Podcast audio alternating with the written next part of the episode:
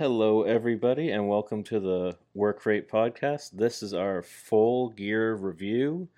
This is the first pay per view review that we have been able to do, so this is very exciting. And incredibly, this was one of my favorite. Uh, the first time we're doing a pay per view review is one of my favorite pay per views I've ever watched. So Oh, this yeah. was fantastic So good. And I didn't think I was going to get to watch it live, and I was able to catch the second half and then watch the first half afterwards. So I am, I'm dead tired, but I am, uh, I'm very excited. I'm very excited. Yesterday was a good day. It was a very good day Yes, it was for many reasons. for many reasons. Okay, well, actually, first I want to do a little bit of, uh, just a little bit of news because it is significant. Um, it- this won't take very long, but um, who knows if this is going to play into AEW? But uh, for people who don't know, Kota Ibushi lost his number one contender spot. He put that on the line against Jay White on Friday, I believe it was, and he Friday their time, Saturday our time. Yes. So he he lost it to Jay White. So he is no longer the number one contender. He is no longer in line to face the champion at uh at Wrestle Kingdom, and his contract is up in February. So Cody ear gif. yeah. Cody Rhodes ear gif Yeah. for sure. Like it was shocking, but once I figured out his contract is up, it kind of made sense yeah, like as to why that's probably happening. they could do the the two day event and have him try and win it the day before and then face him the next day but the to me this is significant because it reads as um, from afar from my armchair gm standpoint that njpw might want to might not want to get into the uh, kenny omega situation that they were in last time which is Mhm. where they plan on putting it on that on that person then they have to pivot at the last second and everybody's upset so this is interesting for me and uh, yeah so njpw's had some kind of wacky booking decisions this year during the pandemic so this could just be one of those where they're Yeah. just they're very erratic which is kind of nice because it's unpredictable but this Kota Ibushi's name is something to watch in the new year. If he's not, if he does not sign, he could very well come to join his buddy Kenny Omega in AEW, His his, golden lover. His golden lover. And in my head canon, they still are. Yes, always and forever. And one other thing, I know we talked about AEW games um, earlier this week for the for the Dynamite podcast. However, in the uh, in the media scrum afterwards, the post pay per view media scrum, um, Tony Khan confirmed he gave a little bit more information, and they were plugging it a lot during the pay per view as well, making it sound like Kenny had a lot of big news to give people. So I think we might be finding out about the console game, and um, Tony Khan didn't really dis- like didn't really try and like push down on that hype. So I think we might that might be imminent, but also he said that the the likely mobile game is going to be a GM booking game. So you're booking the cards of events and That'd be fun though. there is a game that exists like that. I, can't, I think it's uh, TWM or something like that. Like the Wrestling Manager, I think is is what it Mhm. might be called. And supposedly it's very good. People like it. It's uh it's just a computer game, I believe. It's mostly text text based, but Yeah. uh, should be fun. I'm excited for that. Um, that's supposed to be uh, a very well loved game. So it's Yeah. cool and I'm not a huge mobile gamer, but I'll play it Mhm. since it's It, AEW. it could also it could be mobile and computer. Who knows? Like it Yeah. would be something that probably wouldn't translate well to consoles. Mhm. But it looks like they're uh, yeah. Tony made it sound like they were doing um, many avenues for their games. Like it's going to be a big deal. Like they're gonna continue to come up with new ideas to put out there because so many of them are gamers. They have a lot of gamers on their Yeah. staff, including a, of someone who worked in video games, um, Aubrey Edwards. Worked Oh, did she really? I did not know. that was her uh, job before. She worked in games development on a producing on a producer level, but she's helping work. The, she and Kenny are the two people from AW working on the game with the Oh, okay. with the develop with the developers, so that it's in good hands. And it sounds like Mhm. they yeah, that makes sounds like they might have a little something to show us soon. So that's very Mm-hmm. exciting.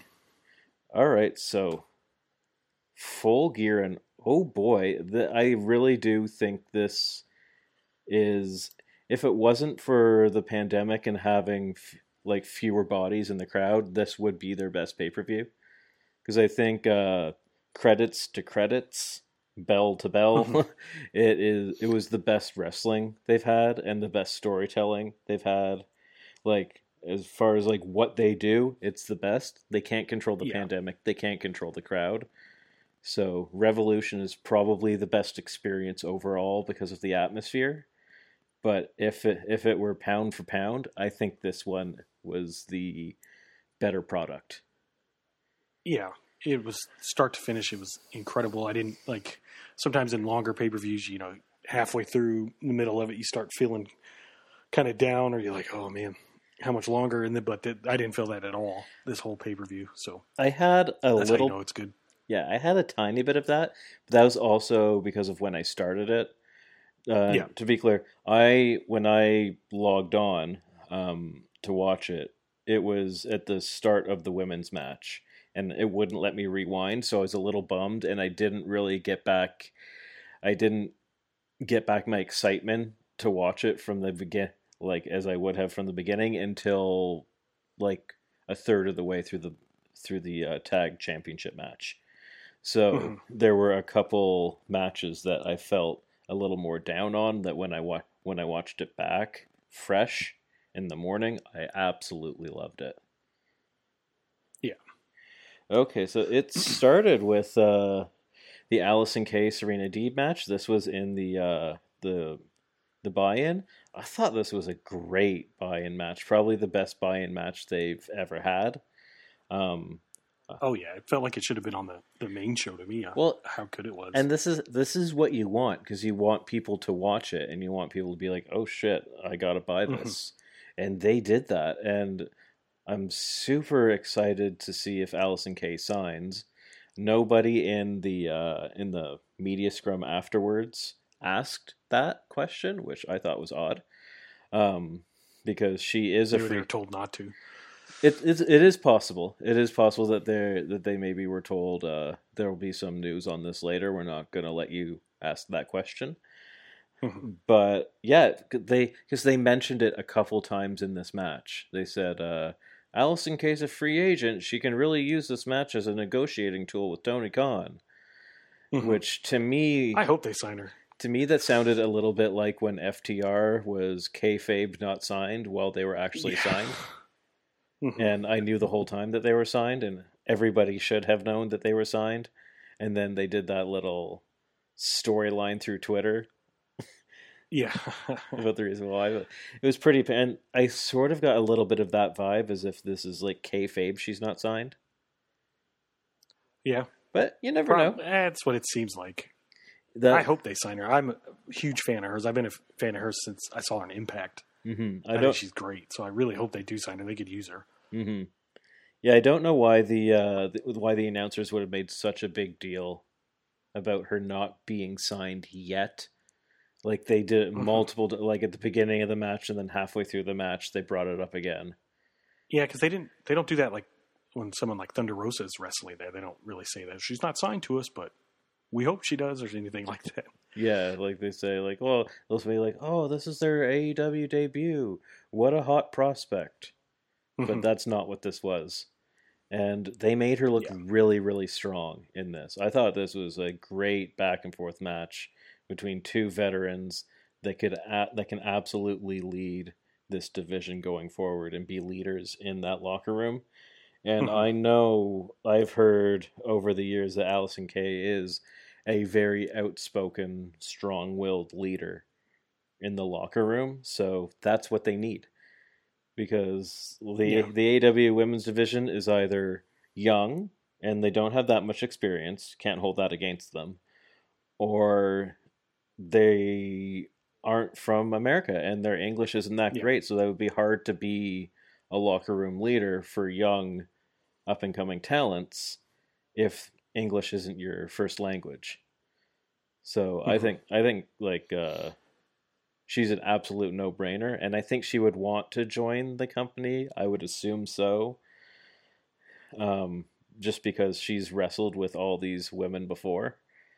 Oh yeah, And yeah, it was yeah. She's very good, and I just hope it's not a situation where she wrestled on an AEW show, so now WWE is going to try to swoop her up and then not use her on TV. they're going to try. They always do. They Mhm. try every single time. Um, yeah, it's just the fact that she's already wrestled them before in the Mae Young Classic makes me think that if they were going to, they probably would have already. But that's the case every time. Who knows? Mhm. Like, uh, they knew who Thunder Rosa was beforehand. They knew who Eddie Kingston was beforehand. It's only when AEW starts using them.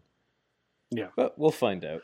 Yeah, the the match was the match match was awesome. There was a lot of really strong moves that you don't normally see from women, at least in AEW. Like they had there was a water wheel uh, slam that Kay hit uh, Deeb with, which was like Mhm. good gravy. yeah, yeah, no, it was uh, the uh, yeah, the, the really good strikes, really good jaw jacking, which is not really Serena Deeb's game, so that was kind of cool. Allysin Kay was Mhm. trying to intimidate her in this match. Yeah, I thought it, it was just it was just fantastic, and I can't wait to see what comes after this. And then at the end, when Serena Deeb won, Thunder Rosa's music hit, and she came down, Mhm. and I knew you'd come, Thunder Rosa. Like I knew she Yeah. would be back at some point. I wasn't sure if it would be this episode or this episode, this show, but uh, I was excited to see her. It looks like we're going to see her again in AEW. Um, his NWA again is not running shows, and they would not run this uh, angle if they weren't going to do it on AEW. So that's exciting. And again, who knows what the future holds for NWA and AEW? I still, th- yeah, I still think that if NWA does not have a lot of people signed, that a partnership as the third show would be very, very ideal. yeah. It seems like they are losing a lot of talent. So Most of their talents in see where you're coming AEW. from. Mhm. like the- they're uh they're two they're as they had four women and two of them are in AEW one of them is appearing in AEW and one of them is a free agent who just wrestled this match which was Allysin Kay. Mhm. I can only think of two other women that they have so yeah it's and they uh, might show up too. Who knows? if if they're bought certainly i would say Mhm. so okay and then the next the the kickoff for the for the main show which was ballsy as hell to put this on first because as we know like once you go out and set the bar that high everyone else is like oh shoot i better Yeah, i better tighten up my bootstraps and I have a I have a theory on why this went on first. Because I was watching the show on my laptop, so we had on the TV Mhm. uh, President-elect Joe Biden's uh, first speech was Mhm. On right at the beginning. So I think maybe they were trying to book against the upcoming president. Let's put on our probably our best match tonight, so people will keep Yeah, watching. They're, think- they're thinking maybe we got to uh, compete with Uncle Joe. hmm Yeah, no, it's certainly a possibility. Yeah, Kenny versus Paige, and my goodness, like the first, this is this is NJPW Kenny and NJPW Oh, yeah. Paige are back. Like this is Mhm. it right here. Yeah, this, this was the sporting wrestling that people that was promised and that people wanted. This was it. The story was Mhm. not there in this match. They told all the story within the match. Kenny wasn't trying to heal it up. Um, it was uh, it was all told within the match. And before I get into the match, having Don Callis come out on commentary was a stroke of Mhm. genius because I straight up got emotional when Don Callis came out because I was remember Yeah. like Don Callis commentating Kenny matches was what got was right there for for me when I when they brought me back to wrestling when he was wrestling in the Tokyo Dome the Mhm. like that yeah, he even mentioned that with Jr. mhm. Uh, you know, we've called a few of his matches in, in Japan and stuff. So yeah look, for, for me Don Callis is the voice of Kenny's greatest matches in NJPW and it all came washing back to me when I heard Mhm. his voice and he had not missed a beat calling his matches and they are family friends that was Don Callis's house in the Yeah. uh, in the thing this and they this all even his lower third it. said Impact uh, EVP Don Mhm. Callis. So Mhm. they even gave an Impact Wrestling a shout out. Yeah, and Tony said that uh, he brought Don Callis on for Kenny, and Mhm. as of right now, it's one off, but he's not opposed to working with him again, and that uh, they are they're nothing's off the table with working with Impact going forward, so that's fun. Yeah. He, Yeah. He said they're the they're the company that's friendly with everybody, so it's like great.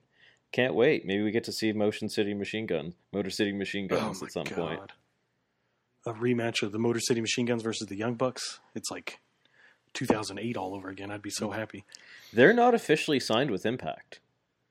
Oh, they're not. No, they're not. We should bring bring them in. The as a last time I checked, uh, Fightful's uh, contract list, they're not signed. They're just they're working there. But Mhm. so yeah, so this match Or maybe was it just starts out and is so so it's so good. They they they're just one upping each other, just going back and forth, just completely mirroring each other the whole match. And yeah, I was just struck by how much it was a it was a pure sport. It was the kind of thing that they had they completely put the story on the back burner. It was just them Mhm. trying to one up each other with, and you could see that with uh, going back and forth with chops. It was exemplified the most outside by the barricade. They had Oh, like yeah. an when they extended kept slamming each other into it. yeah, they had an extended bar- barricade like uh, session where, they, where they kept uh, Irish whipping each other into the barricade and like uh, like he would Kenny would do it to Hangman, Hangman would do it to Kenny, and they go back and forth trying to one up each other to the point where Kenny did the moonsault off the barricade yeah. to to take advantage on uh, on Hangman, and That's when it started feeling like classic New Japan to me when he did that. Mm-hmm. Mm-hmm. That's uh, I believe that is a Kenny versus Okada spot, Mhm. and yeah, and Hangman when when they were in the ring, Hangman to uh, to call back to the interview that he did with Jr. in the on Dynamite, he was countering every single one of Kenny's moves. He knew Mhm. every single move that was coming, exactly like how he said he was. He did prepare for this to the point where Kenny went to hit the one wing angel and he countered it into his own one wing angel, which Kenny Yeah. then countered. And it was it was just and they they were doing that the whole match. Everything was countered. He countered the buckshot lariat with a with a V trigger. Um, That spot was so nice when he like slid under it and then got up with the V trigger. That was, mhm. it was so crisp. It was perfect. He damn near uh, buckshot Larry his nose hairs off his, Yeah. off his face. Like it was it was that close. That Kenny's timing. Kenny has the best timing in wrestling. Oh yeah, Like Oh, without without a doubt, nobody has better timing than him. I feel like I'm Donald Trump, even with my hands. Nobody has better timing than Kenny Omega. Um, but yeah, no nobody can touch him. And yeah, and then the the finale, they were countering every single one of each other's moves because they know each other down to a T, and even the very final spot, it looked like Hangman was countering the the one winged angel until he wasn't. yeah. And- I thought I really thought this was going to be the moment somebody kicks out of it. The amount they struggled with it, I was like, oh, this is it. But The thing Nope. is, still, I don't think anybody's ever going to kick out of the one winged angel. I think when somebody beats him, like when Hangman eventually beats him, I think he won't be able to hit the one winged angel. yeah, That's, that's, what, what they did in New Japan too. Mhm. Like I think With all his Okada matches, he never hit it until he did, and then he won. Mhm. I think it's going to be that uh, One Winged Angel will never be kicked out of. I think it'll just go down as the most protected move in wrestling, and I love that. I think that's amazing. They don't do that anymore. It's rare. It's Yeah. very very rare, It's very rare. and it makes it seem special, and it Mhm. makes the endings of the matches incredible because, like going back and it's the New Japan thing where they go back and forth reversing each other's finishers until it's finally hit, and Yeah, this uh this and not everybody can do that. It, it, it's always people who have wrestled in japan that put together those matches. And Mhm. yeah i appreciate yeah, it's it's definitely an art to doing something like that because I've seen matches where they try to do it and it doesn't come across as, very, as the same. So there's Mhm. definitely an art i to know being able to do something like that. i know uh cody has talked about he has a hard time um hitting that next gear for the final Mhm. segment of the match he's always trying to improve that and uh Yeah. yeah i think in north america it's hard because that's not how matches are that's not how matches are structured or that's not how matches have traditionally been structured in north Mhm. america Yeah, he just needs to uh, go watch all the Kenny and Okada matches and try Mhm. to take notes because they're like the masters of it. yeah so after this match it was like kenny didn't heal it up at all hangman was devastated the bucks came out they congratulated kenny or did they no no, no sorry that was not this match the No, Kenny just got up and walked on walked into the Mhm. back. This is the first time after any of his wins since he's come back as a singles wrestler that he hasn't done anything heelish, which I think for me this is just allowing us to see that character uh come to come to pass in the uh in the next three months or three and a half months Mhm. going into uh, Revolution against Moxley. And we, yeah. They, when they say Revolution was February it February 27th, 28th, 27th. 27th. Yeah, I think that's the same as last year. Or I think last year might have been the 29th. Anyways. Um, but yeah, I like, we haven't seen main event Kenny Omega yet. Like, as Mm. far as like storyline on Dynamite Kenny Omega, we have not seen that yet. So this is going to be the first time we get to see Kenny Omega in the premier storylines on Dynamite, getting the premier minutes on Dynamite Yeah. for story. We've never seen that from Kenny anywhere. Like he's going to Yeah. have to cut promos. He's going to have to do storylines with Mox. That's not just Mox coming out and putting him through a table. And remember, that wasn't for a championship at the time. That was Yeah. that was That like was a just a grudge. mid card feud. hmm So, I wonder if uh, Kenny will do his go back to his like weird, weirder speech patterns that he used to do in Japan, like "you son of a bitch" and stuff like that. Now that he's gonna be I the cleaner, it seems like the cleaner's coming back. But It's funny. He sort of goes in and out of that sometimes. Mhm. I I find in his um in his promos he's more like that, and then in his interviews he's much more serious. I pref- Yeah. I prefer the much more serious Kenny.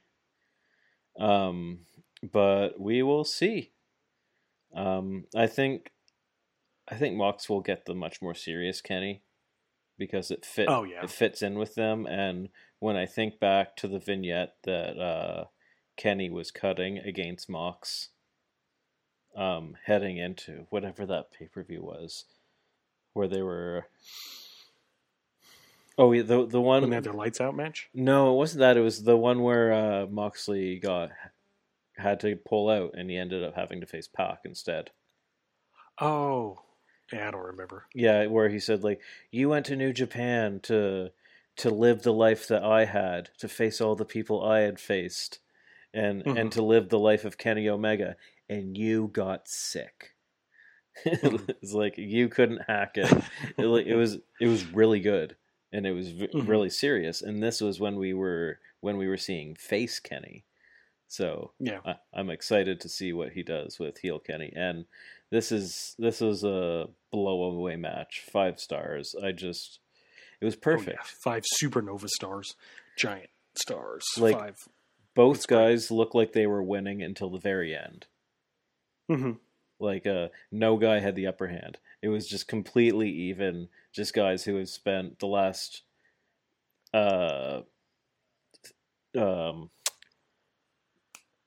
like uh two thirds of the year as tag partners facing off against each other. And it was completely even footing and that's that's what I love. It's like there's no there's no way of predicting it other than knowing that they're probably going with Kenny against Moxley. Yeah. That, that was the only way of knowing. Like if you, yeah, but if, I mean, it was it was good towards the end. I, it made you think that well, Mhm. maybe maybe Kenny's not winning and stuff. So if you had never watched an AEW show and you're watching that match, you'd have no idea who was winning, Mhm, which is nice.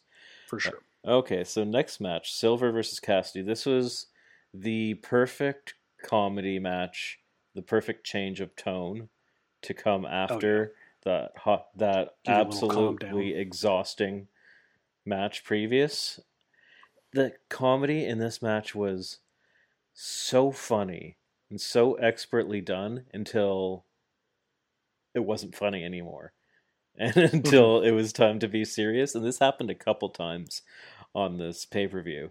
But in this match specifically, like I was howling with laughter when um Cassidy was doing the pocket spot and like and John Silver got so mad he knocked him over right by his hands. That was funny. and, ripped literally ripped the pockets off his pants And then ate held them up in the air with the stupidest grin on his face and then ate them he ate the pockets Johnny hungry. I was howling. It was the funniest thing. And Silver was so upset because he's portrayed as such an idiot that he was getting so irrationally mad at uh Mhm. at Orange Cassidy's comedy spots at his slosh stick that he he lost his mind and uh Mhm. and then they just turned on super worker mode and Yeah. and there were some of the more athletic spots I've ever seen.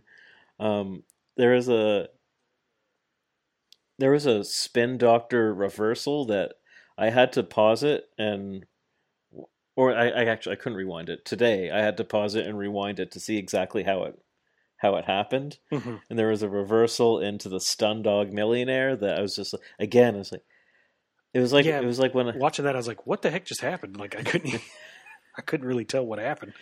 Yeah, these this was this was Orange Cassidy um turn well John Silver's already a star, but now he just turned him into a superstar with this match. hmm He absolutely turned Yeah. him into a superstar. I noticed, um, you know, we're in that Facebook group, and like during the thread, people were like actually going crazy for for Silver. So he's really starting to get over. Oh, he's massively over. He's one of the he's one of the most over Mhm. guys in the company right now. Like Yeah. all, all over. I mean, you can't we don't have crowds to really judge that by, but judging by the internet's reaction, they Mhm. he's people are asking for him to win belts. And I'm like, Yeah, well, not not yet, guys. but yeah, yeah. That's I. I wish we had crowds uh, for many reasons, but one, I just want to see real because when the Dark Order first came in, you know, no one liked him, but now it seems like on the internet everyone loves him so much, and I just want to see w- what crowds would react to. Yeah, I'm so happy for him because when he first showed up, nobody knew who he was. But i was was someone who watched Beyond Wrestling, so I popped when Mm-hmm. uh, Silver and Reynolds came on. I was like, "It's the Beaver Boys! It's the Beaver Boys!" And I knew their talent, but they were being Mhm. presented as jobbers, and apparently Tony Khan did not know that they had this in them. And then because of BTE, where they're able to just do their own thing, he's just like, I didn't know you guys had this in you. I'm going to start using you guys more, more specifically John Silver, because he's Yeah. incredibly funny. But uh, yeah, the this match, like it was, uh, it was John Silver's to lose until the very sec until the very last second when he went to use Brodie Lee's discus lariat, Yeah. messed it up, or he did His tree trunk. he didn't messed it up. Orange Cassidy reversed it. Then he hit the uh, orange punch and the beach break for the for the win, which to me I think might be setting up a uh, Brodie Lee versus Silver uh, feud at some point. That's what I'm seeing, and is I, was- I was like, oh, I wonder if they're gonna do that. And then I I caught a couple times um, the announcers were just like, oh, John Silver really has to get out from under Brodie Lee's thumb and leave. Uh, he needs to leave Dark Order because he's a star in the making. He can be huge in this company if he just leaves them. I'm just like, oh, I think that might be what Oh. they're doing Yeah. because we haven't seen be. Brodie Lee for a while. He might come back and be like, "Why would you use my move out there and, and disgrace it like that and lose the Mhm. match because of my move?" Like it's it writes itself, and he's been That's treating. John really Silver good. like shit for so long that uh, and you know he'll be the biggest babyface in the company when it happens. yeah. You know it. You know it's gonna oh, happen. Oh, He'll be the biggest baby face in the company. But yeah, so this match, four and a half stars. It, this will be a running trend. There were very few matches that were under four and a half stars for me. Like this, this Yeah. match wasn't Yeah. the absolute banger classic that Kenny Page was, but it was damn near perfect for was- what it had to be. Yeah. It was entertaining in completely other ways Yeah, than the first match. and the work which is what you want on a wrestling show. You want a variety. hmm And the work was so good, so good. Mhm.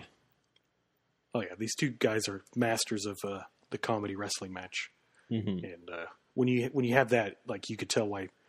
I know a lot of people crap on comedy wrestling online, but when you have two guys like them in in a match, it's just you see why people like it and why I like it, and I know you like it. Yeah, like I thought it was as good as the Cassidy Pac match. However, Mhm. the difference being the crowd. The crowd reaction for that Pac match made it one of the greatest matches I've ever seen. Just like how they were Oh, yeah. interacting with Pac in it, making fun of Mhm. him. The, like that aspect is sadly missing in this, which is nothing. You can't uh, hold that against the wrestlers, but the the one thing is that Oh yeah, Cassidy is a live crowd wrestler. hmm oh for sure. So, okay, And speaking of the crowds, I saw on Twitter Dave Meltzer was tweeting out. Um, I guess people in the the uh, crowds, like the limited people they had, were saying they were trying to be as loud as they could to like try to give some note.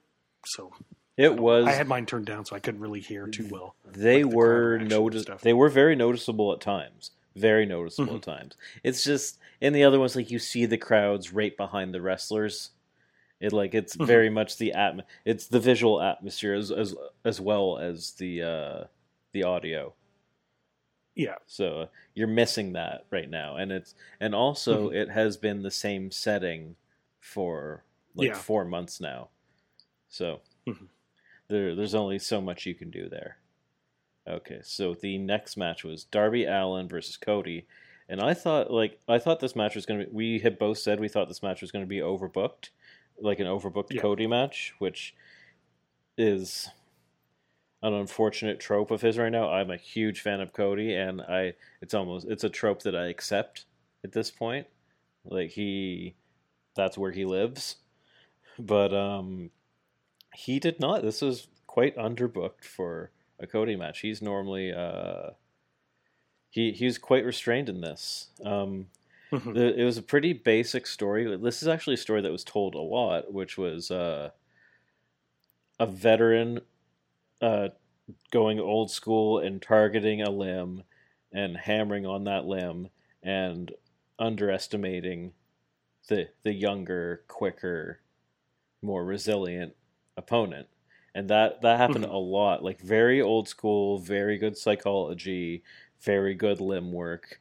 This is maybe like there's one of three or four matches that had the same formula, and it's a formula that's worked since professional wrestling started, and it will always work. And oh yeah, It, It's tale as old as time in wrestling. yeah, it was it was perfect in this. It was uh, Cody going after the arm of uh, of Darby, constantly putting him in hammer locks, um, just uh, just working him over, but getting very cocky. And then Darby Allin, being as talented and as quick as he is, countering him, um, using his using his quickness to get uh, reversals and quick pin attempts, and Cody just sort of unraveling when he would uh, when he would get frustrated, and you could see he did the he did the push up spot again, and Mhm. Arn was you could hear him this time screaming at Cody from the outside, and Cody did come in with the whole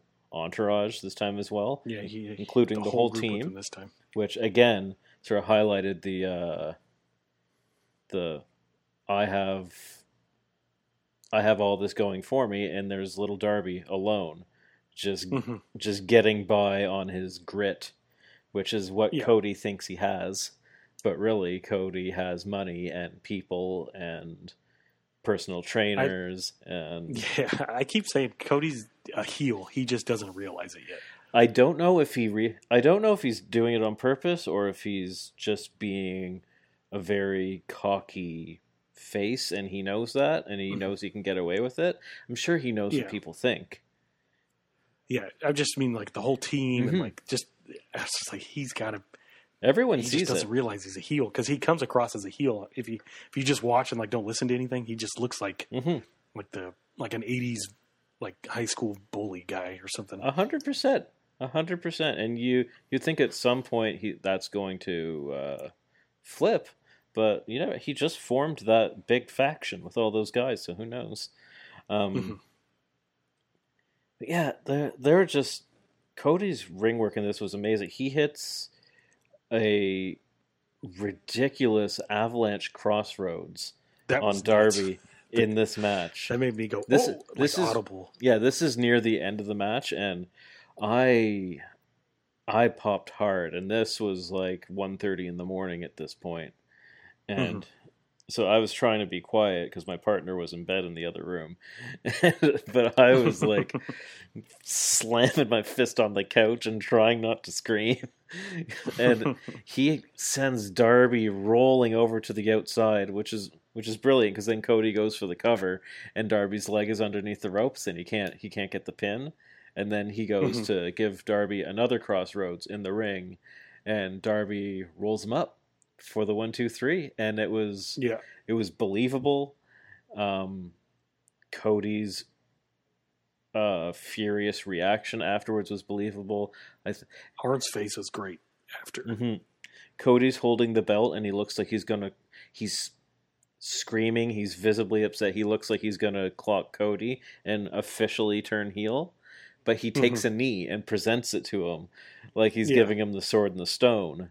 And I was just like, okay, this is kind of cool. Like I didn't expect this. And also, it's just like every time you think Cody's going to turn heel, he does something like this.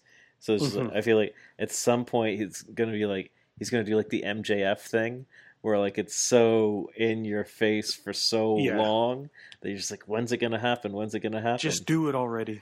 and it didn't happen this time and he's essentially he's passing the torch to Darby you're the new face of TNT which was from their very first match you kind of knew this was going to happen at some Mhm. point. and I love this this is a, again a very Japanese thing to do it's like when um oh what's his name Kobashi uh Kenta Kobashi in All Japan I think he went like 0 and 35 when he first joined the Mhm. company. And he went 0 and 35 until he got his first win, and then he became the face of the company. Yeah, And that's a yeah, AEW does this a lot. They hold these guys down. They hold Sammy and Jungle Boy and Darby and MJF. They hold them down until they're able to beat their heroes and their mentors. And I I love that they do that. It's one of my favorite storytelling devices that they do, and it's not something we see a lot. Like the, Mhm. this is another thing with AEW. This is not something we see a lot in North America. Um, yeah. Mm-hmm. and then after all this, then you hear enough on the mic, enough, enough, and it's Mhm. Taz on the mic telling them that I think he calls them like little bitch babies or something, or so, Yeah, something like that. like- He's just like enough of the crying, and Yeah. the and he distracts them long enough that uh, um, Starks and uh, Starks, and Cage, out. are able to attack them from behind, and th- they attack both of them. They attack uh, Cody, which was interesting, which was very smart Mhm. because they did call out Cody, Cody in Taz's promo on Wednesday, yeah, on Wednesday. and uh, so they take them both out, and then they turn the camera, and Arn's already on the ground. They're like, "Oh, they posted Arn." Yeah, like, oh, cool. I like that. That's a good attention to detail. And um, then they take them. Uh, they take them outside. They throw Darby through the uh, through what through. It's supposed to be a big glass light. It kind of look like paper. That's fine.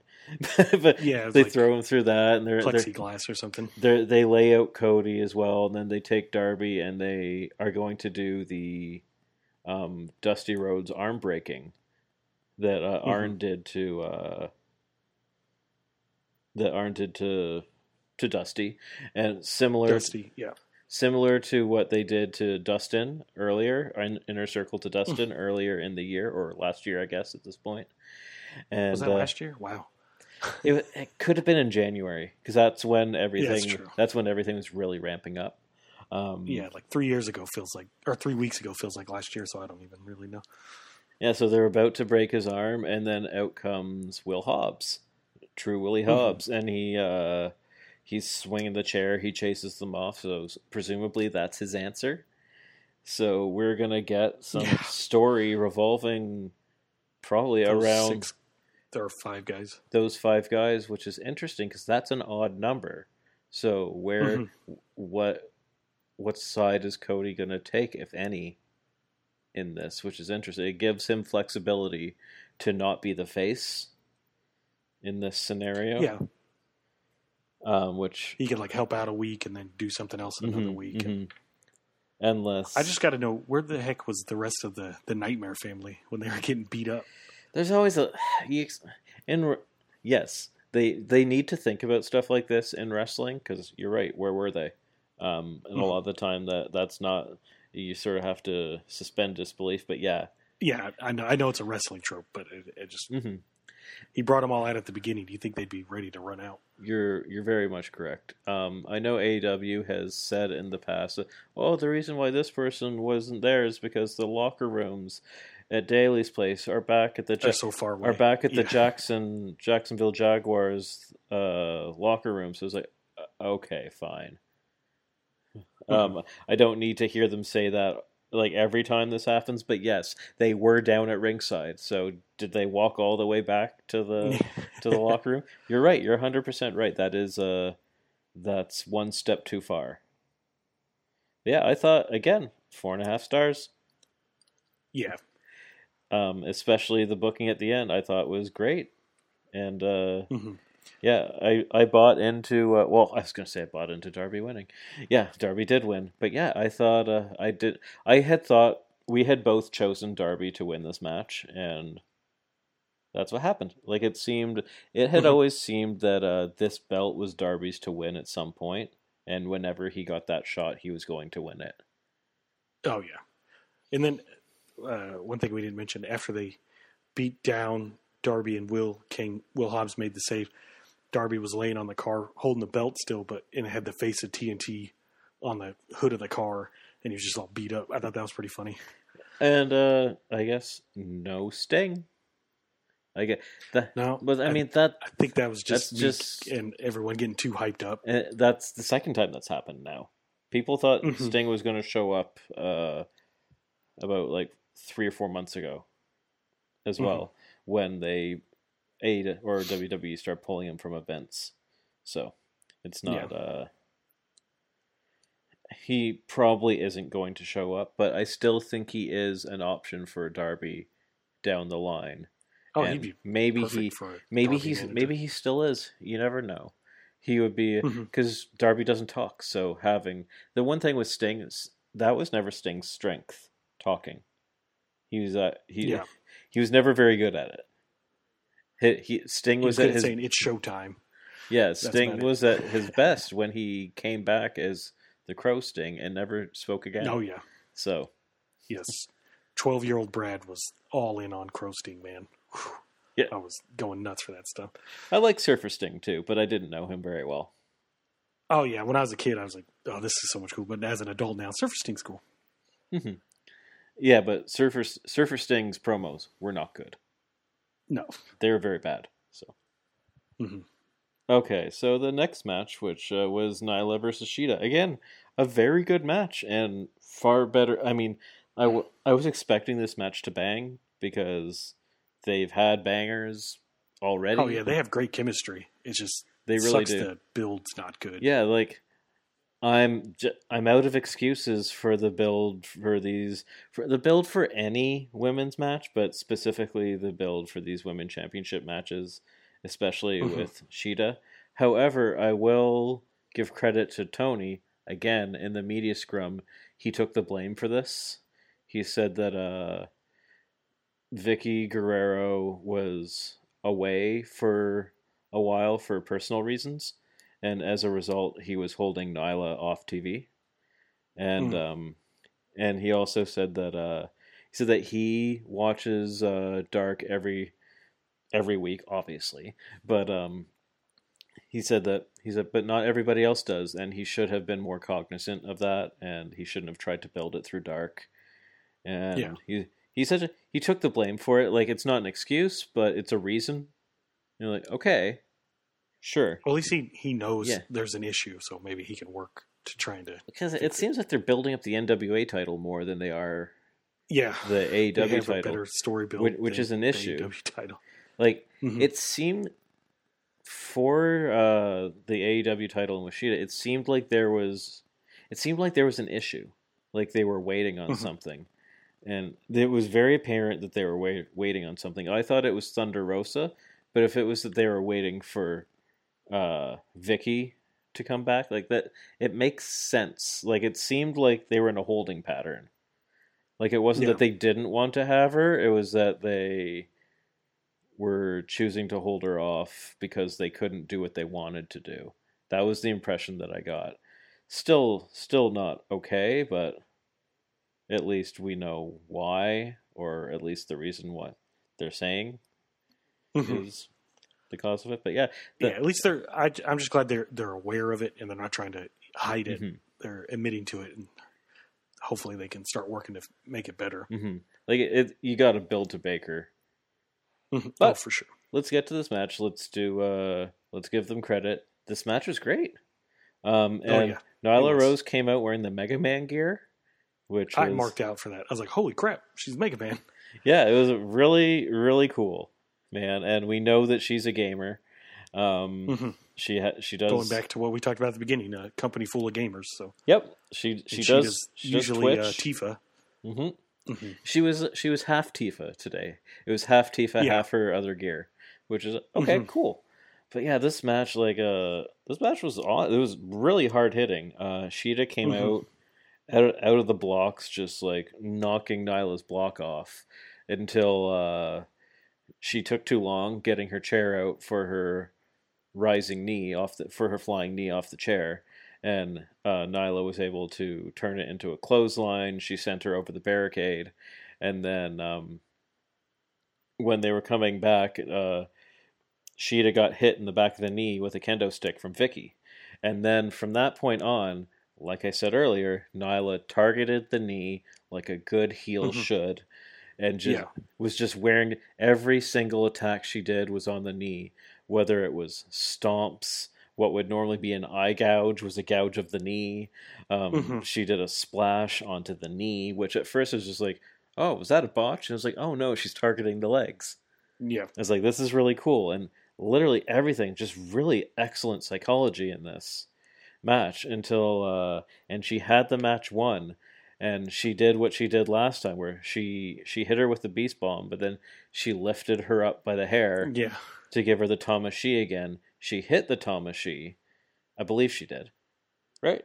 Yeah, she Uh, or did she? I think she yes. did. Yeah, I she can't. Re- she yeah. hit it, but then uh Oh yes, that that was it. She hit the Tamashii, but that just pissed uh, um, Shida off, and she off. she kicked out at one, and then Mhm. um, and then Shida comes back with the fighting spirit, and she she hits uh, Nyla Rose with her Falcon Arrow, um, hits her with hits her with the Tamashii, and then picks her up by the hair again. I loved when Shida picked her up. That was so amazing. I loved it. I got I got shivers, and I'm getting shivers now because like. Shida gave like uh she gave this scream and this look of anger on her face. I was like, oh my god, we've not seen this from Shida hmm ever, other than her like matches with Baker when she broke Baker's nose.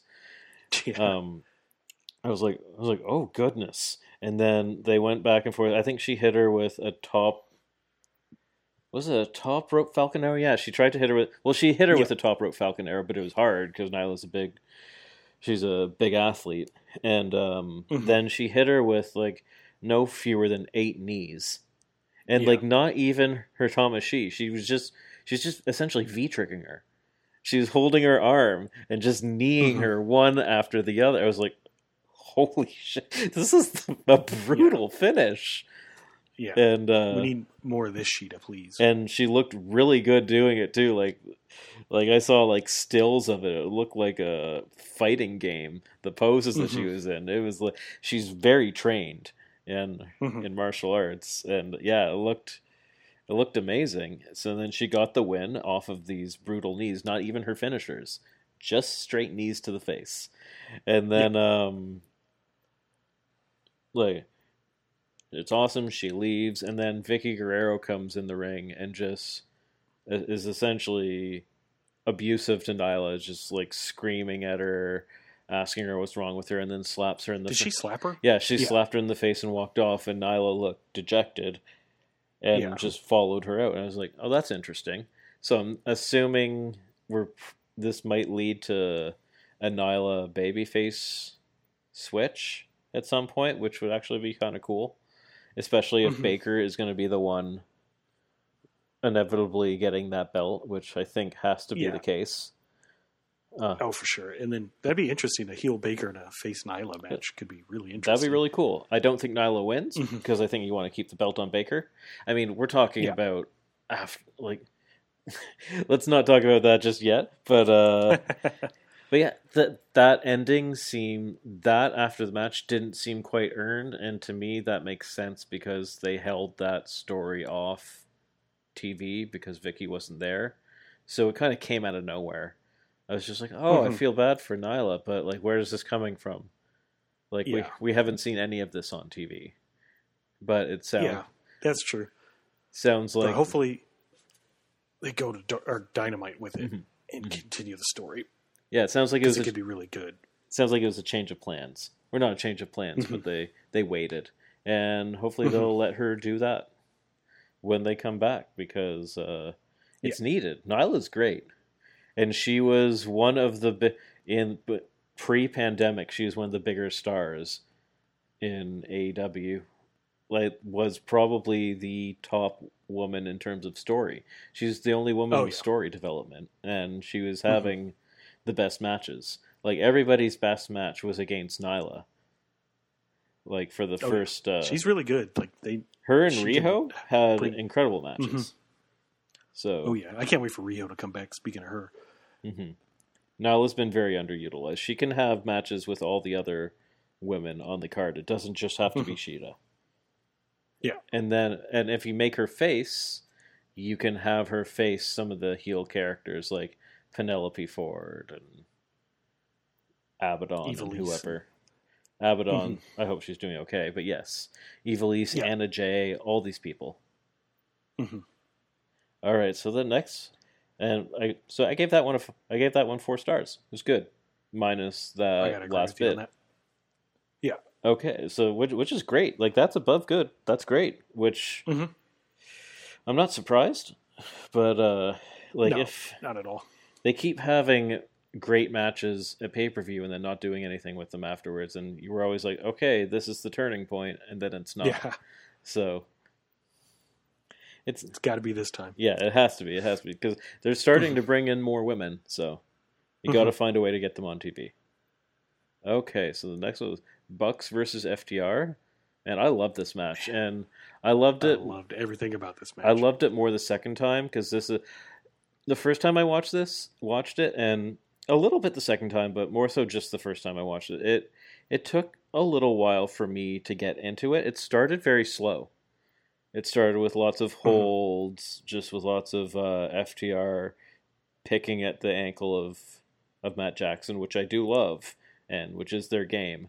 Um, but it was it it was a it was a slow build, but then like it kept escalating and escalating and escalating in Mhm. intensity and into in, into in in with my enjoyment of it and then it just it turned into a love letter to tag team wrestling yeah, where exactly. both of the teams started doing all these moves from all the teams that they were inspired by. The Bucks Yeah. were doing. I think the Bucks did a 3D. They did a. They- um, They did the Hardy uh, flip fist move. They did. I saw a heart attack in there. One of the teams did a Steiner Bulldog. mhm. It was nuts. Oh yeah, it was a. and one a nice little detail was uh, Matt Jackson did a did an Arn Anderson move, which was the Mhm. uh, which was Tully's team. So that was a nice Yeah. little. But yeah, so many callbacks all throughout the match, just so expertly put together, which I'm not surprised because this is what the Bucks do, and especially with FTR, they're incredible at it. And they were and they were just working over Matt's ankle, and Matt is just an incredible seller. And hmm I didn't know in like half partway through the match, you texted me and you said Matt's really hurt. And I was like, "Really? What's what's up?" And then I read and Matt has a torn has a partially torn leg or partially torn ligament in his in yeah. his leg. And uh so apparently they also found an old ligament thing in his ACL as well from like 2008 when they were Oh, when they were doing tests. But yeah, he's had this injury since that Butcher and the Blade match. So yeah, the he's Falls Count Anywhere match. he's legitimately wrestling hurt. So uh, what looked like some what probably looked like some um, selling was actually real pain Yeah, on his part because Mhm. sometimes you'd notice he'd be grabbing the knee and sometimes he'd be grabbing the ankle. Yeah.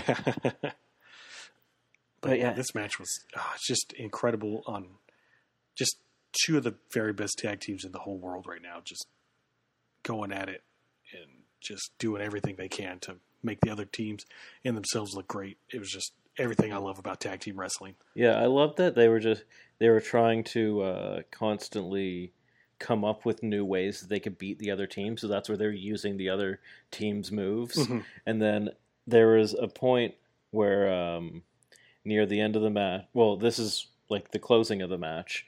Um, FTR has used all their moves. They've used all the moves Mhm. they can think of. It's uh, well, it's it's Cash and Matt Jackson in the ring. Matt Jackson's on the ground, and uh, he's at this point he's had his boot ripped off. He's had his ankle worked over, and Cash is looking around. He doesn't know what else he can do. He's used every move, and then he's just like, "I'm gonna go for a flip," which they're Yeah. the no flips, just or uh, no flips, just fist. No flips, just fist. So he goes up for a springboard 450. He does it, but Mhm. Matt's anticipating. He moves. Then Matt gets up and he doesn't beat them with a with a flip. He doesn't beat them with a dive. He beats them with a super kick. Just a kick. Yeah, his barefooted super kick. too. Barefooted super kick knocks him out. So FTR loses because they went for the flip and the Bucks hmm. went for the went for the strike and the Bucks end up winning. And Matt's ankles just destroyed. FTR leaves. The Bucks are celebrating. Kenny comes out to celebrate with them. And then in the background, you see Hangman. I didn't even notice him at first. Yeah. It took me a second to realize he was standing there. I saw somebody was back there, but I couldn't see who it was. It's Hangman. Mhm. He's hanging out in in the in the tunnel on the right hand side, and but he's not coming out, and he's drinking his drink, and he's watching like the sad like the sad cowboy he is, like, Yeah. and you don't know whether he wants he wants to come out or he wants to come out and fight them or what he wants to do. But the uh, and then he disappeared, and I kind of wish the announcers didn't mention it because none of the wrestlers saw it. Yeah. But the the announcers are just like, "Is there somebody back there?" I'm just like, "Oh no, just let it be an Easter That's egg." when I that- noticed it when they said Yeah. I would have never noticed. It's like ah, it's- it makes it a little it makes it a little corny when they do that. Not Mhm. that I think it's totally fine that they did it, but I think it's cool that you could miss it if you Mhm. uh, if you didn't happen to be looking up there. Because I saw some prominent uh, wrestling people on Twitter did not see it and only saw it after Yeah. the fact when people were tweeting about it. I was like, that's cool. yeah. Like I want there. Oh, I forgot one of the coolest things when FTR, uh, the Bucks had. Uh, so first, FTR goes for the for the DIY uh, Mhm. finisher. They Yeah, do a DIY super move. The uh, Yeah. And they called Uh, it out on commentary too. yeah, and, and commentary called it out too, which was amazing. Um, Mhm. Like they they're like, "Oh, this is the DIY finisher." I was like, "Oh, that's cool." And then the Bucks went for the DIY finish, that where Mhm. DIY beat them the for the belt with the Yeah. double submission, where they're grabbing each other's hands, uh, reaching Mm-hmm. out for each other, and that's what I was in a fucking fop sweat when that happened. Yeah. I went from not being into this match at the beginning to like wanting to rip my shirt off. I was just sweating so much. I was like, holy, Mhm. oh my god. I was like, I can't believe they're doing callbacks to WWE and not even like 90s WWE. They're doing callbacks Yeah. to WWE like of four, years, ago. I was like, Mhm. oh my lord, this is But great. they they they kind of referenced that. They said that uh, you know for the years it was the Bucks being the rated the best tag team, Mhm. and then a few years ago FTR started getting named that. And that's because of those matches with DIY. yeah, it's perfect. It's just, Mhm. it's just in reverence of everyone that's come before them and what tag Yeah. team means and what ta- Yeah, and I just I loved it. I loved everything about it. Yeah. what you said is a love letter to tag team wrestling, and that's the perfect way to sum it up. It was just amazing. I gave it four point seven five. Like I'm gonna go five, yeah, just because I and loved. Anytime there's a 3D in a match, I'm gonna love yeah, it. five star. I mean, I get it. I I like you can make you can make that argument. My one thing is the five star tag match for me is Revolution, and this Mhm. wa- for me was just behind it, like ju- like Yeah. a- just a tiny tiny little bit, Mhm. and that is partially the build. It Yeah. was part of that. The build to this match was sometimes wonky, and I was more forgiving of this build than most people. Most people fell off this build Yeah. heading into it. I liked it, but I didn't hate it. I, always thought it could have been better, but yeah, with the match, uh, who cares about the build anymore? That match was incredible. yeah. No, the match was the match was the match itself was a five. The match itself was mm-hmm. a five for sure. Okay, so Elite Deletion, a match that I did not want, a match that I don't think anybody wanted. Um, this is uh, Yeah. Matt Hardy versus Sammy Guevara. I, but it came again came at a good time on the card. It's yeah. it served its perfect cool down. it served its Mhm. purpose on the pay per view, and I think the pay per view is better for it, Yeah. which is saying something. And similar to the uh, to the Silver and Orange Cassidy match, it started with humor. It started wacky, so that you can kind of laugh and just relax a bit after the pre after the previous match, and then it got it got violent. wildly violent near the end to the point where Mhm. like some people could i get like i said some people might get uncomfortable with this and not Yeah. that it was like something that you don't see in matches all the time but it was Mhm. that it was referencing the matt hardy's previous injuries that were Yeah. fuck ups It- that were like yeah, Matt Hardy's to the most heinous botches I've ever seen in wrestling. Yeah, But they, yeah. Whenever they did the table spot at the end, and Sammy rolled over, and there's all you, you, was- you could tell it was fake blood. yeah, but it was just so much of it. I was like, oh, they really went there. yeah, this match was wacky. This was wacky in the Mhm. uh, Hardy compound. I mean, Gangrel showed up. So Yeah. What else? and that for me uh, like it was funny i texted you near the beginning of this match and because you could hear the crowd was quite silent because they still Mhm. have the crowd noise in the background when they're showing this and i was like ooh i hope they aren't losing the crowd yeah. for this match and then uh, you're like well hopefully they'll get wacky and then like Yeah. friggin Hurricane Helms and Gangrel showed up. Two minutes later, Hurricane Helms and Gangrel show up, and uh, Matt Hardy has an incredible line where he said, "Oh, Gangrel, this is what you call long-term story, long-term booking," because they're following through on an angle from like four or five years ago or something like that. It was yeah. very It was like one of the other TNA or Impact impact uh, storylines. deletion matches. Yeah, I was like, that's amazing. Like Matt Hardy Yeah. has a fantastic sense of humor, and Mhm. uh, yeah, it was very funny. Like he threw Hurricane Helms into the Lake of Reincarnation, and he came back as a journalist, and he threw him back into the Yeah. reincarnation again. I really thought we were going to get three count from WCW after the, the second time he got thrown in. I was like, please tell me three counts coming because I would be so happy. I don't think they would have the rights to that. I'm surprised they have the rights to Hurricane Helms, to be honest. But maybe they did. I think he may own it. I think he may own it because he, for a while in uh, Ring of Honor, he showed up and wrestled as Hurricane Helms, uh, like four f- years ago or so. hmm The the one uh, it's funny. The one thing at first I was like I was happy when it happened, but uh, and but then after like uh, the longer it went on, it was like okay, this is a little much. Was the uh, um, Santana Ortiz come in and they're fighting Matt, and then Mhm. Private Party comes in to defend him, and they're just sort of they spent a long time on those guys uh, fighting each Yeah, other. Yeah, they had like a mini match Uh, within the match. was- this match went on for a long time. It went on for almost twenty minutes, and yeah, uh, it didn't feel like it once it's got like going. Mhm. Like once the fireworks came out, Mhm. it really didn't feel like it. then they went into I don't what's it called the dome of Dome of deletion. deletion or Mhm. who knows? It's a it's a shed. It's a, it's his big Yeah. warehouse. he goes into it where he has another ring, and uh, Mhm. so he's and then the music changes once they get in there. They lock the door and the music changes, and then it gets super violent. Yeah, They start doing there was a, crazy. a coffin in the background, and I really thought somebody was going to come out of the coffin, Mhm. They start no one ever did. Yeah, they started doing. They did a crazy ladder bump where uh, Mhm.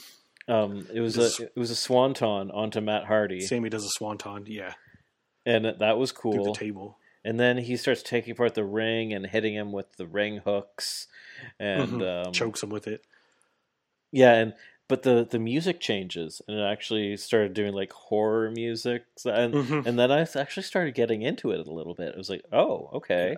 I was like, this music is really good because before the uh, the deafening silence of them Mhm. being outside and there being nothing around was actually a little weird for me. Yeah. It, was a little eerie, but uh, yeah. And then uh, Matt Hardy spears him through off the ring onto a table, which is the which is a callback to the spot of Sammy spearing Yeah. Hardy off the forklift onto the concrete. I was like, ooh, and his head is supposed to be cracked open, and then he hits him in the face with the chair in the same way it was folded open. That looked nasty. That did look nasty. Even for the cinematic of it, I was like, "Oh my god, that didn't look comfortable." yeah, I could see I could see in the replay that Matt protected it well, but he's just such an expert.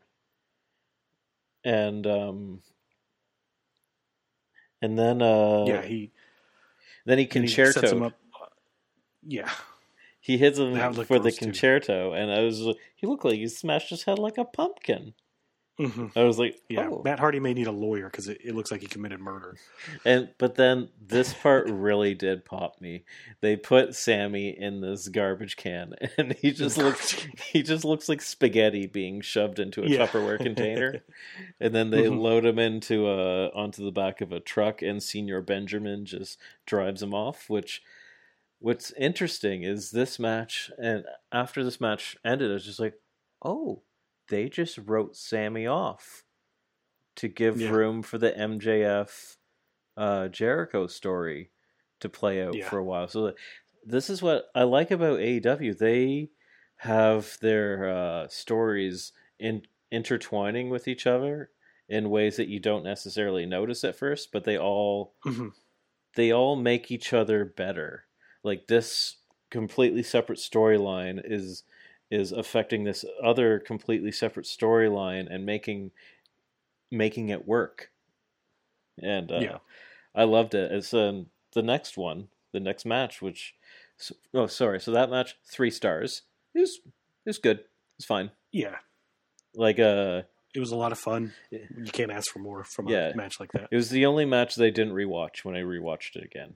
I was just like, I've seen mm-hmm. this. Is like, you only need to see it once. It's fine, and it, it's Yeah. just a way to come down off the previous match, and then it goes into MJF with the Yeah. versus Jericho, which lots of people are high on. I am high on it, but not for the ring work. Yeah, I thought the match was okay. I think it would have fared better for me maybe if you switched this with like the women's match, maybe, or if it's just on a little earlier in the show. hmm Like I, I love this match in terms of how it was laid out, in terms of how it was crafted, in terms of the booking. It's just Jericho at this point just can't have. He doesn't have bangers anymore. He's Yeah. he's just that old where like the match was great and he had the fans in the palm of his hand and so did MJF. Yeah. Like the fans were cheering Jericho, they were booing MJF.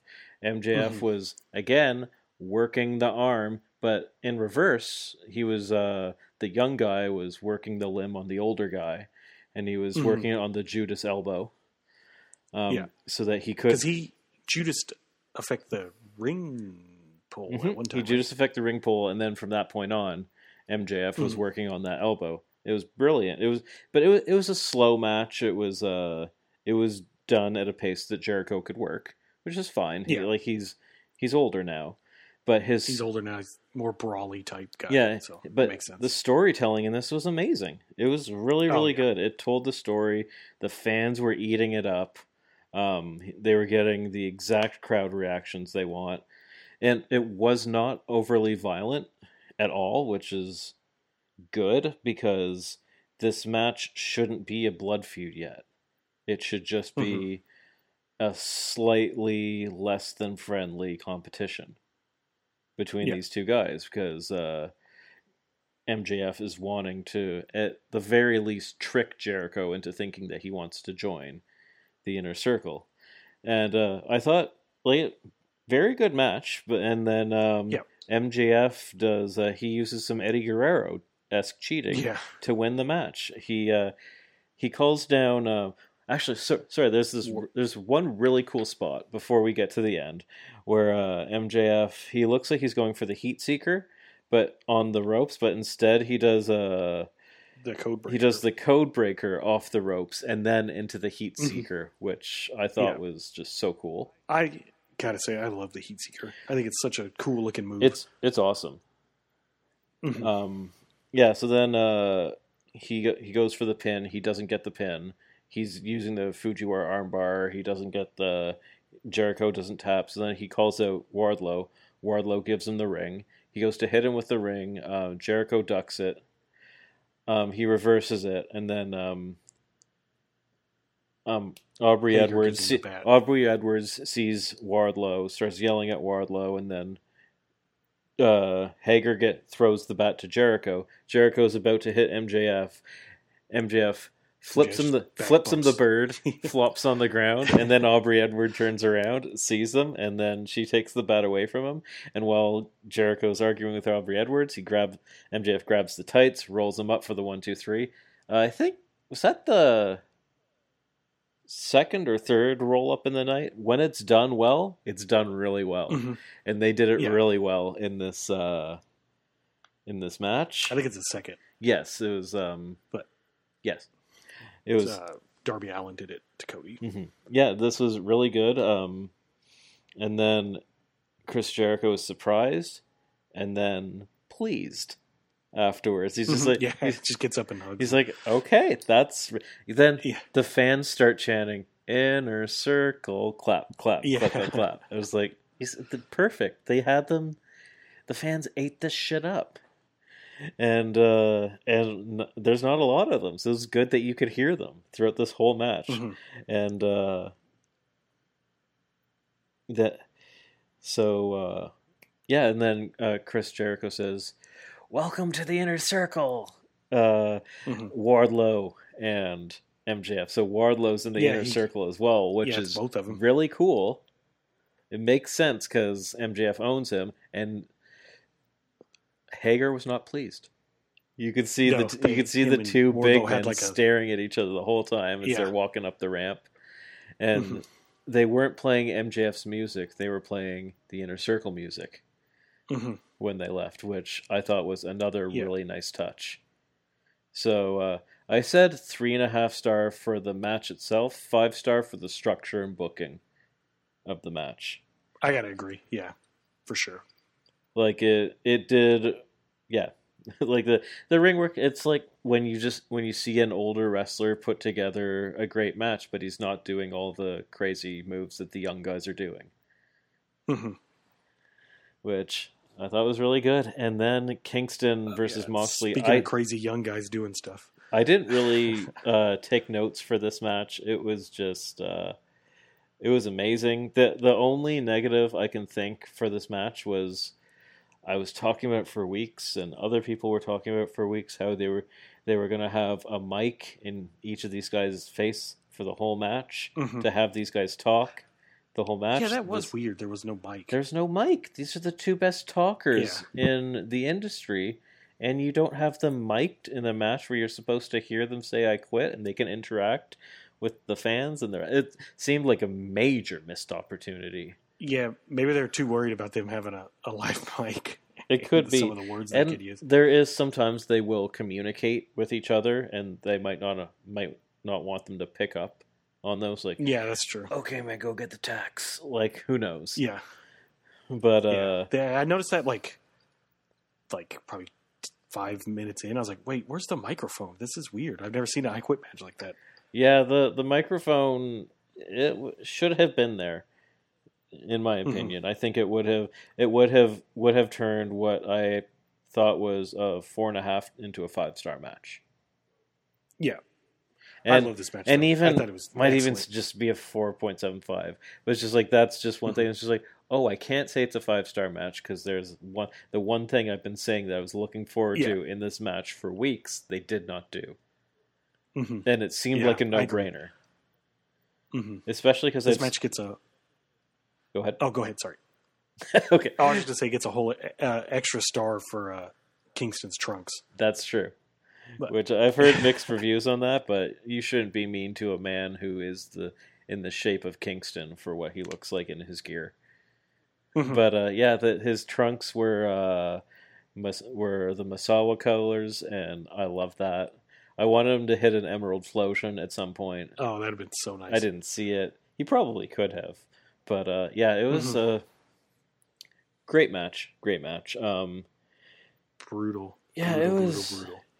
Like they had uh, there was barbed wire baseball bats there was barbed wire wrapped around fists there was tack That Kingston ripped off the barbed wire bat and then wrapped it yes around own you fist. ripped it off the off the bat wrapped around his fist was just clubbing moxley in the head with it he uh he slapped Moxley in the face with tacks in his hand and lodged two of them in the top of the skull of Moxley, Mhm. So that at one point uh, Kingston had him in a uh, in in a submission Bulldog choke. in a bulldog choke, and Moxley was bleeding out of his scalp Mhm. from these tacks in his, His, uh, head. Moxley's wife tweeted out it. It's like, why is it always thumbtacks in the head? That's what all she tweeted. um, yeah, it was, the, they were there were some extremely Japanese spots with the the Yeah, like chops the back and trading forth. suplexes. Yeah, the trading suplex spot was great. The trading chops spot was great. Moxley hit hit him with the with the gotch pile driver. Yeah, they even shouted out Minoru Suzuki, and that got a huge pop out of me. I was like, oh, they did it. uh, a match where they where there's shout outs to Misawa and Suzuki. I love that. Mhm. Um, then there's the he hits the paradigm shift and then makes him say "I quit" with the the barbed wire wrapped around the arm, wrapped around his arm. So it's like it's like how can I make this guy say "I quit" by yeah, by doing the exact same thing I did to him before that made him pass out, but this time with barbed wire.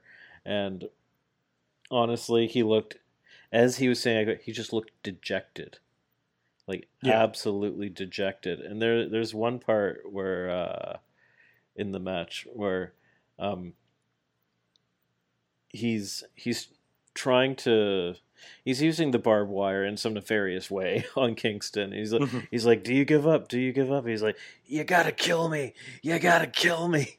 But he's saying it in Yeah. a way that the fans aren't even supposed to pick up. Like, it, was, Yeah. it seemed it seemed real, man. It it was yeah. The the spot that got me was um, when Kingston urinagied yes, Mox into the thumbtacks and then got the rubbing alcohol and sprayed it all over his back. Which I hope that was just water, but Mox might be crazy enough to just like, yeah, use real rubbing alcohol because that would have hurt so bad. the Uranagi is my favorite um, non finisher wrestling move. Mhm. So I was very happy to see what was the dirtiest looking Uranagi I've ever seen onto thumbtacks. Yeah, Um, yeah, and then so John- after the match. Oh, go ahead. Sorry. no, no, no, it's fine. Uh, yeah, after the match, Kenny comes out, um, and uh, he he walks up to the ring and he's staring down Moxley and he's looking down at all the tacks and the barbed wire and all that stuff. He just sort of like acknowledges it. And he's like, "We've done this before. I'm not going to do it again." hmm And uh, and then Excalibur mentions this like next time these guys face each other, it's going to be a straight wrestling match. Yeah, And I was like, yeah, because their lights out match was brutal though. it was like, brutal. that giant barbed wire thing, and It was brutal, but it's not. I'm happy to see Kenny do that once, but it's not something I want to see from Kenny. no, no, no, you don't As- need Kenny in those types of matches. As I was watching it, I was just like, I wish this was a real wrestling match. Not that it's not a real Mhm. wrestling match. That's not fair.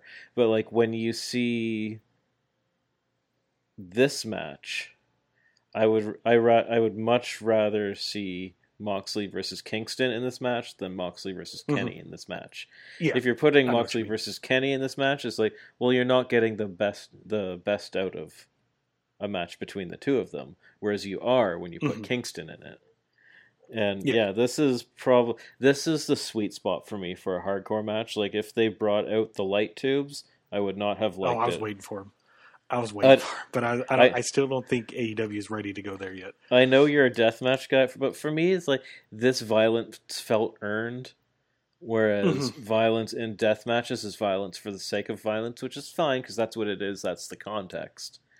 Mhm. But this was No, I get it. I get why people don't like death matches, Mhm. but I just I love the absurdity of them. So, like this. This But- felt very intimate, and I liked that. hmm yeah, it yeah it, it really did because they did a few spots on the outside, but it because in my head before the match I was thinking you know they're gonna throw each other off giant things and but they really kept it to the ring and the immediate outside of the ring. But I think there was like I think I saw one suplex on the floor, like on the concrete floor. Mhm. Other than that, they kept most of it in and or just right outside the ring. Mm-hmm.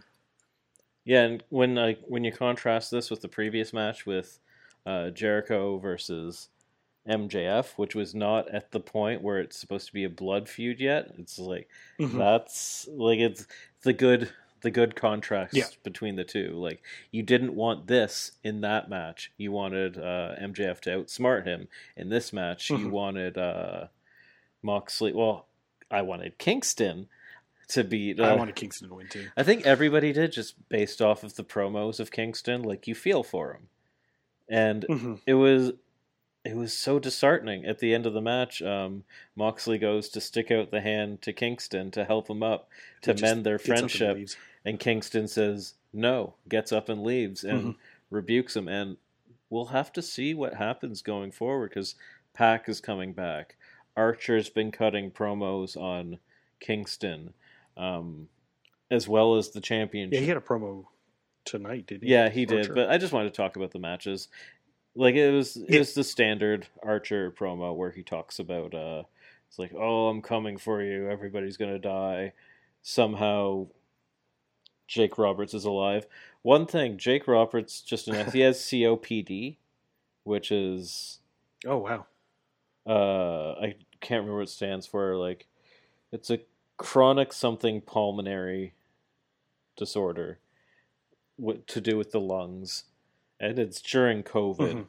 and apparently he can only talk for like 20 seconds before he needs oxygen so i don't know Oh wow. i don't know how he is doing it right now and they may want to just start using him as an advisor i think Mhm. i think this is why we're starting to see uh archer do a little more talking himself Yeah, he's a good talker too. So He's pretty good. But, I mean, he's just never been Jake given Roberts a. is he's never been given a chance. yeah. Jake Roberts is one of the greatest of all time. So Mhm. it's hard to top him talking. But But yeah, it looks like uh, Archer is going to be. Uh, both Archer, Pac are going to be going after Kingston. So mhm. I don't really know what's what's in the cards there. Like that could be the a triple threat, maybe, or yeah, who knows? hopefully it's a Kingston face turn because I know he's he's really good at being a heel. But to me, the way his promos are, they're like so real and like he's everything's about him so real. Like you just want to root I for think him. he right now he's devastated, and Mm-hmm. like maybe a storyline they can do for TV is maybe Moxley goes out there sides with uh like maybe you get Pac and Archer against Kingston and Moxley That'd be cool. Hold you Ju- over for just on just on a you don't have to just on a. TV thing similar to what they were doing Yeah. with uh Moxley and Allin and Hobbs Mhm. that type That'd be cool. that type of thing. Just because you have three months until Revolution, so you got to do something to pad out your time. Yeah, so uh yeah, so overall for this show I give it I give it 5 stars. Like the amount of Mhm. times I. I said a match was 5 stars or 4.75 it's like, it's like are you kidding me? The only thing that could be better is if COVID didn't exist. That's the only Yeah, thing that could have been full better. Crowd experience. and doing a little build for the women. But uh, yeah, Mhm. they they announced some matches for next week. We'll save that for next week. Um, Yeah. yeah, I'm just, I'm really excited to see main event Kenny storylines happening. That's very exciting. We have Oh, yeah. not seen that in AEW yet on a on a weekly yeah, basis. What everyone's been wanting. So The only time Kenny's been in the main event and in the main event storyline was prior to Dynamite. mhm. So this this is awesome. And with Moxley, and they're both in very different places than they were before. Mhm. Yeah, I'm oh I'm, for sure. I'm very excited for this. And the MJF versus Jericho storyline is going to last a long time. That's going to be exciting. Oh, that's going to be slow build. I imagine this is going to take at least until close to Revolution for Mhm. MJF to finally turn on him. I'm a little worried about if the if Matt Jackson's injury is going to allow him to how long it's going to allow him to wrestle before he needs to stop and have surgery. Yeah. In his media scrum, he said that he's not too concerned. He had tests done and everything, and he's had it. He's done nine matches since it happened, Mhm. and he wraps it up every time he goes out there. And he said like it's manageable right now. So Yeah, I think the um, same thing happened to Seth Rollins in WWE a few years ago, Mhm. right before WrestleMania. He had like a slight tear, but he still wrestled at WrestleMania. Mhm. So I think as long as it doesn't get any worse, I think he Like- can still wrestle with it. Kenny was wrestling with a torn labrum apparently. So Mm-hmm. and now he's going for uh for Moxley. So that'll be then this is this will be the longest build to a confirmed uh championship match. Cuz Yeah. when you think of Archer, when you think of Cage, when you think of when all Brodie Lee, when all these guys got their um, championship matches, they had they were all defended mo like within like th- a month of each. Like it was about a month long build, and most of them were on TV. So Mhm. I like Moxley may end up having to defend the title on TV. So probably maybe against. uh I hope they. I hope they wouldn't do Pac, but you could end up seeing Archer against him. I can see. Archer again. Um, maybe uh, maybe Brodie Lee when he comes back. Brodie Lee would be a good one. Mhm. Yeah, they're gonna have to do some TV defenses there. Um, Yeah, yeah, I'm just I'm just excited to see the matches that Kenny's gonna have on the road to that pay per view because he's gonna have to face some guys some guys that he has not faced in AEW yet along the way. He's Mhm. probably gonna have to def- yeah, he's gonna to face guys like Brodie and Mhm. Archer and stuff too. he's probably gonna defend his number one spot, his uh Mhm. his uh number one contendership along the way, and will not lose it like Kota Ibushi. But Yeah. could but could you imagine Kenny wins the title in February and then Kota Ibushi shows up on that pay per view? I would. I think my brain would melt probably because I'd be so hyped up. Yeah, it would just be. I, don't, yeah, I can't even. I can't even imagine that. I, I I shouldn't be doing that to us. I shouldn't be doing that. To Yeah, us. yeah, yeah. yeah. that's not fair. Don't want to get too hyped up if it doesn't happen. Because that that that does happen. Yeah, the one thing that interesting, uh, AEW was hyping up a big debut, and unless it was Rosa or Kay in the pre-show, that did not happen. hmm Yeah, Which maybe just one of those things like, oh, you better tune in because you never know what's going to happen type deal. Yeah, they're they're they're quite explicit. It's interesting though. It's Yeah. like I, yeah, I mean they had like a whole commercial for it, so you yeah, and the, which they ran. maybe it was Gangrel. They Maybe ran were many times, yeah. Gangrel. It's like technically you can say, well, Gangrel was there and Allysin Kay Yeah. was there. So uh, fine, Yeah, fine, fine. Allysin Kay's big if you use her. I actually do think that's Mhm. a significant appearance. She was one of my predictions before they announced that match. yeah. but yeah, and so this this is all very exciting, and uh, I'm really excited for uh, a Wednesday with a very fresh start. Oh yeah, Dynamite's going to be exciting this week. I can't wait. Yeah, all new stories. I love the all new stories, man. It's gonna be good. Me too. I love it when there's like a clear, and then you go to the new stuff. It looks like Pac's probably coming back. Tony Khan would not confirm that in his media scrum. Mm. I think probably because Pac's coming back. Yeah, he's got to be. Who knows? This isn't. They can't just tease me with the promo again. I need Pac. this wouldn't be the I first time he's dropped a promo while he's been away. He did it Mhm. once. Yeah, he did earlier this year. I I remember that very similar one ago. actually. But it sounds like he's Mhm. coming back. So I need him. I need No, him back. he is. I miss him. he is. Think about like him versus Cody or some shit. Yeah, that'd be really good. All right, so I think we should wrap this up and then reconvene on Thursday night after Dynamite. Okay, I hope you guys Sounds enjoyed good. the show. You guys have a good one.